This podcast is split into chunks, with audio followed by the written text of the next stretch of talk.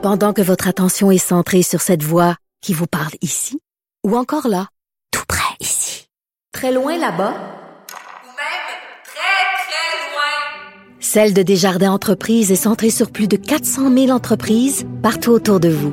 Depuis plus de 120 ans, nos équipes dédiées accompagnent les entrepreneurs d'ici à chaque étape pour qu'ils puissent rester centrés sur ce qui compte, la croissance de leur entreprise. Pour nous rejoindre en studio, Studio à commercial cube.radio. Appelez ou textez 187 Cube Radio. 1877 827 2346. Politiquement incorrect. Alors, cette semaine, on souligne le 30e anniversaire de la libération de Nelson Mandela. Et qui a joué un rôle extrêmement important dans ce dossier-là? Quel politicien a combattu bec et ongle le terrible régime de l'apartheid? Eh bien, c'est M. Mulroney, Brian Mulroney. Sous sa gouverne, le Canada a été le premier pays du Commonwealth à imposer des sanctions économiques à l'Afrique du Sud. Non seulement ça, mais M. Mulroney a réussi à convaincre Ronald Reagan et Margaret Thatcher, c'est pas rien, de le suivre. C'est une des pages glorieuses de notre pays, malheureusement méconnue, qu'il faudrait enseigner à nos jeunes. Et c'est avec beaucoup de bonheur que je reçois un homme que j'admire et pour qui j'ai le plus profond respect, qui est avec nous, M. Mulroney lui-même. Bonjour, M. Mulroney.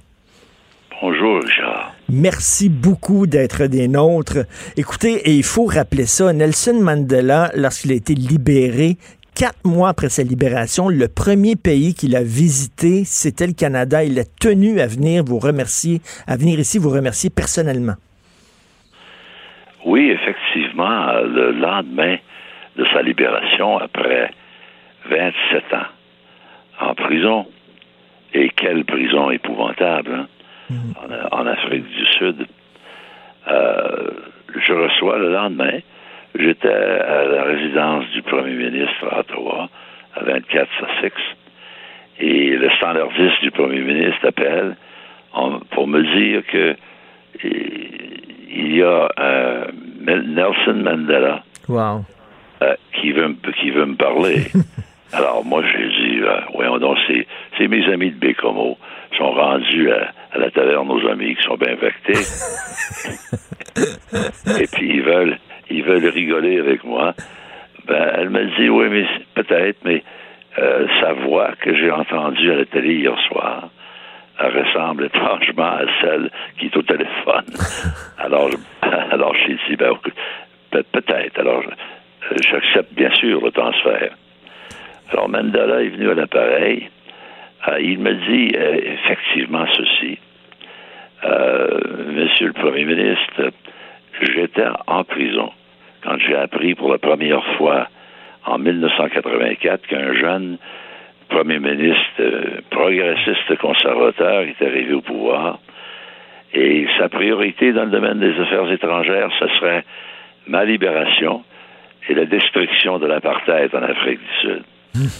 Alors, puis je vous ai vu à l'œuvre pendant des années en défendant notre cause, euh, en insistant sur ma libération, même des luttes féroces avec Mme Thatcher puis le président Reagan. Euh, donc, euh, tout ça pour vous dire que, et le Canada a fait énormément pour moi. Alors, il dit, euh, compte tenu de cela, j'aimerais faire mon premier discours devant un Parlement libre au Canada. Alors, quelques mois, je pense, ou quelques temps après, il est arrivé au Canada pour ce premier discours et euh, nous avions une session conjointe de, la Chambre de- des communes, de- des députés et des, euh, des sénateurs. Et il a prononcé un discours qui était absolument merveilleuse et, et étonnante même. Et d'ailleurs, oui, d'ailleurs, il n'a pas, il a pas remercié le Canada, il a remercié Brian Mulroney. Il vous, a- il vous a remercié personnellement. Oui, effectivement. euh, et dans, le- fond, euh, Richard, quand j'étais jeune à l'Université Laval, à Québec, euh, je, j'étais également vice-président de l'Association des jeunes conservateurs du Canada. Et euh, M. Diefenbaker, qui était alors notre chef et premier ministre, était à une conférence Commonwealth à Londres. Euh, il a insisté sur, euh, euh, sur le renvoi de l'Afrique du Sud dans le Commonwealth à cause justement de l'apartheid. Donc, à, cause de ça, et puis moi et plusieurs autres jeunes conservateurs sont rendus à l'aéroport à Ottawa pour accueillir M. Diefenbaker après cette session fameuse à Londres. Alors, j'ai- j'ai- j'ai- j'étais particulièrement attentif à ce dossier. Mais, mais, mais Et pourquoi, vous avez, pourquoi vous avez mené ce combat-là, là, vraiment bec et ongle, pour le libérer, M. Mandela, et pour, euh, pour lutter contre l'apartheid? Ben, ça a commencé avec euh, ma compréhension du dossier quand j'étais étudiant, comme je vous le, men- je vous le mentionne. Et là, j'étais très déçu de voir que pendant 20 presque 25 ans, le gouvernement canadien a presque pas levé euh, un doigt euh, pour aider Mandela. Alors, quand je suis arrivé, euh, j'ai mis ça en priorité et on a, on a commencé euh, vraiment à, faire valoir euh, un certain leadership dans le domaine international. Personne n'était, à ce moment-là, c'est, bizarre de le dire aujourd'hui, Richard, mais personne n'était vraiment haut- hautement impliqué. Alors qu'il périssait, il est en train de mou- mourir euh, dans, dans, dans la prison à- euh, en Afrique du Sud. Alors, euh, j'ai rencontré euh, d'autres chefs d'État. Euh, j'ai parlé de ça aux Nations Unies. Nous avons imposé des sanctions dramatiques sur justement l'Afrique du Sud. Et donc, les leaders, les leaders de l'ANC, qui était sa formation politique, venaient me voir. et mais en 87, par un concours de circonstances, c'était tout à fait circonstanciel. Le Canada euh, présidait trois sommets les plus grands. La francophonie, euh, le Commonwealth et le G7. Et donc, comme, comme Premier ministre, je présidais ces trois grands sommets. Et comme président, comme, comme tu le sais, euh, tu as le droit vraiment, en grande partie, de fixer l'agenda. Oui. Alors, dans, dans ces trois euh, grands meetings, Vancouver, Québec et Toronto, euh, j'ai mis l'emphase sur Mandela et j'ai, recruté d'autres chefs d'État. Et ça a procédé effectivement, ça a aidé dans la libération de Mandela et, Et- la destruction de l'apartheid en Afrique du Et Sud. monsieur, monsieur Mulroney, on sait que Margaret Thatcher, qui était au pouvoir en Angleterre, Ronald Reagan au pouvoir aux États-Unis, était très réticent à imposer des sanctions. Vous, vous preniez votre téléphone puis vous appeliez Margaret Thatcher en disant Là, Margaret, faut que tu fasses de quoi. C'est comme ça que ça se passait? Oui, oui, ben un peu comme ça, ça a commencé comme ça, mais euh, Mme Thatcher n'a pas lâché vite. Hein? Alors, nous avions eu une- un meeting à Mirabel. Elle venait de Vancouver, en route pour euh, l'Angleterre, et je l'ai rencontrée, euh, on a lunché à Mirabel. Et elle était très réticente et rébarbative à, à mes projets et les projets du Commonwealth. Alors, euh, ça a résulté dans une espèce de prise de bec assez, euh, assez difficile. Toujours est-il que je lui ai dit à ce moment-là, Margaret, I am going to place Canada on the right side of history. And if you keep going like this, you are going to place the United Kingdom on the wrong side of history. Alors, c'est c'est un, c'est un moment. euh, Et, et j'ima- j'imagine, j'imagine, M. Mulroney, il n'y a pas grand monde qui parlait comme ça à Margaret Thatcher, hein, la dame de fer. Oh, elle, elle était. écou- Écoutez, euh, Richard, je l'aimais bien parce que nous travaillons ensemble pendant dix ans dans les dossiers euh, névralgiques. Mais ça, c'était un dossier pour. Et puis on se comprenait bien, puis on s'entendait bien. Mais dans ce dossier-là, elle et le président Reagan, euh, éventuellement, se sont. euh, ils ont amélioré leur situation. Mais à ce moment-là, en 86, 87, 88, euh, Mme Thatcher était vigoureusement opposée au Canada et à moi comme président euh, des- séances. Euh, mais toujours est-il que quand ça s'est passé, elle m'avait dit, à un moment donné, euh, Brian, tu comprends que euh, Mandela, c'est un communiste. Ah? j'ai dit, j'ai dit, j'ai dit, comment, ça? Est-ce que tu, tu, Margaret, est-ce que tu lui as parlé dernièrement? Euh, parce qu'il est en prison, j'aimerais bien savoir. Il, il reçoit même pas, il peut pas même recevoir sa femme ses enfants. Alors, toi, Et- tu me dis que il est communiste. Comment est-ce que tu sais ça? Ben, elle, me- elle dit euh, parce qu'il accepte des contributions pour sa formation politique de Cuba, et de Libye, etc.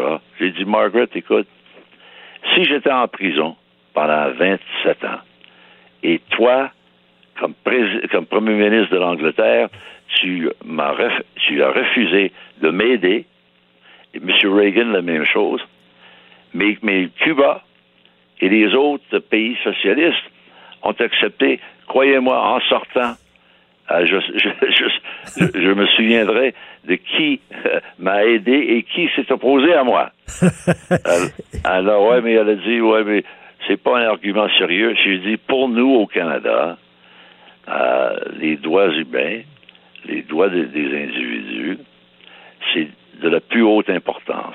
Et, et- Alors, et- nous allons continuer notre lutte pour M. Mandela, même sans toi. et c'est la même chose que vous faisiez avec Ronald Reagan. Vous l'appeliez en disant, là, Ronnie, il faut que tu changes ta position. Non, ce qui est arrivé, c'est que je l'ai vu.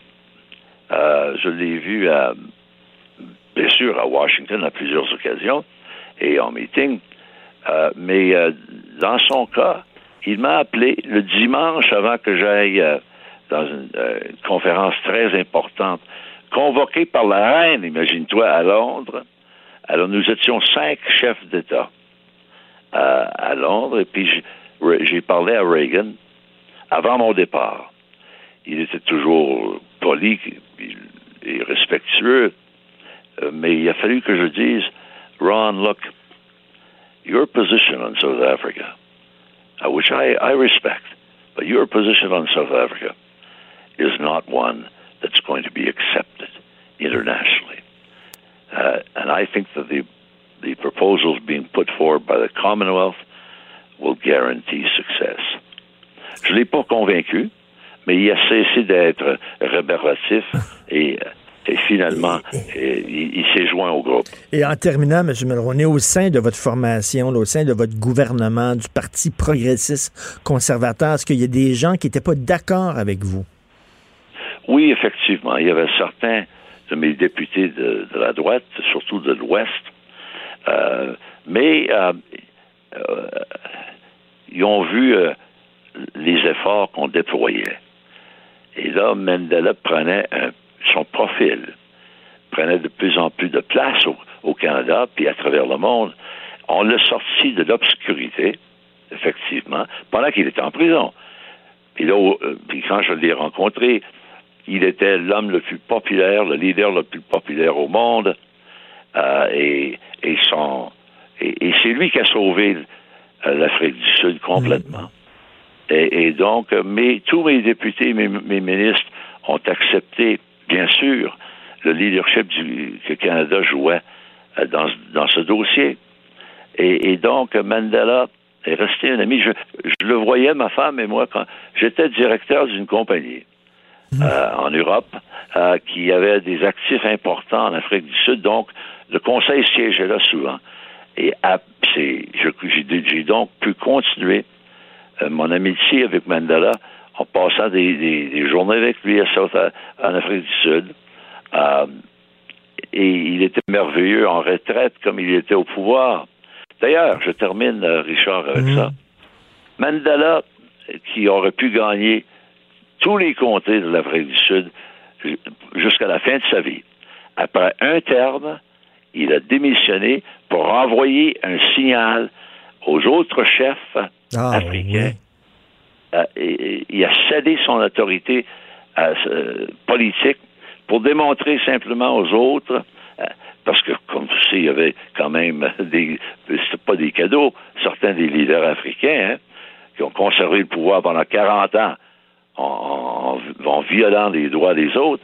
Mandela a dit non, un terme, et je veux si- signaler à l'Afrique que si vous voulez progresser, il faut qu'il y ait de l'alternance.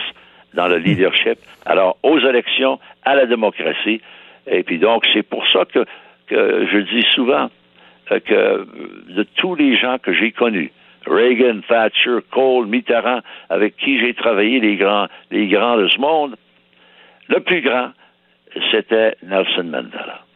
Écoutez, M. Mulroney, le combat que vous avez mené, c'est tout en votre honneur. C'était une page glorieuse de notre pays qui doit être enseignée. Moi, je parle de ça à plein de gens qui disent, ah oui, le Canada, ah oui, M. Mulroney, il faut que les gens sachent ça. C'est à l'époque où le Canada faisait preuve de leadership sur la scène internationale, ce qui n'est malheureusement plus le cas aujourd'hui. On le voit jour après jour. Euh, C'était vraiment fantastique de vous parler. Puis j'espère, M. Mulroney, qu'il va avoir un moment donné un documentaire là-dessus, sur toutes ces tractations-là, pour montrer aux gens euh, le, ce jour-là où le Canada a mené un rôle important, essentiel pour la liberté euh, dans le monde. Merci beaucoup, M. Mulroney.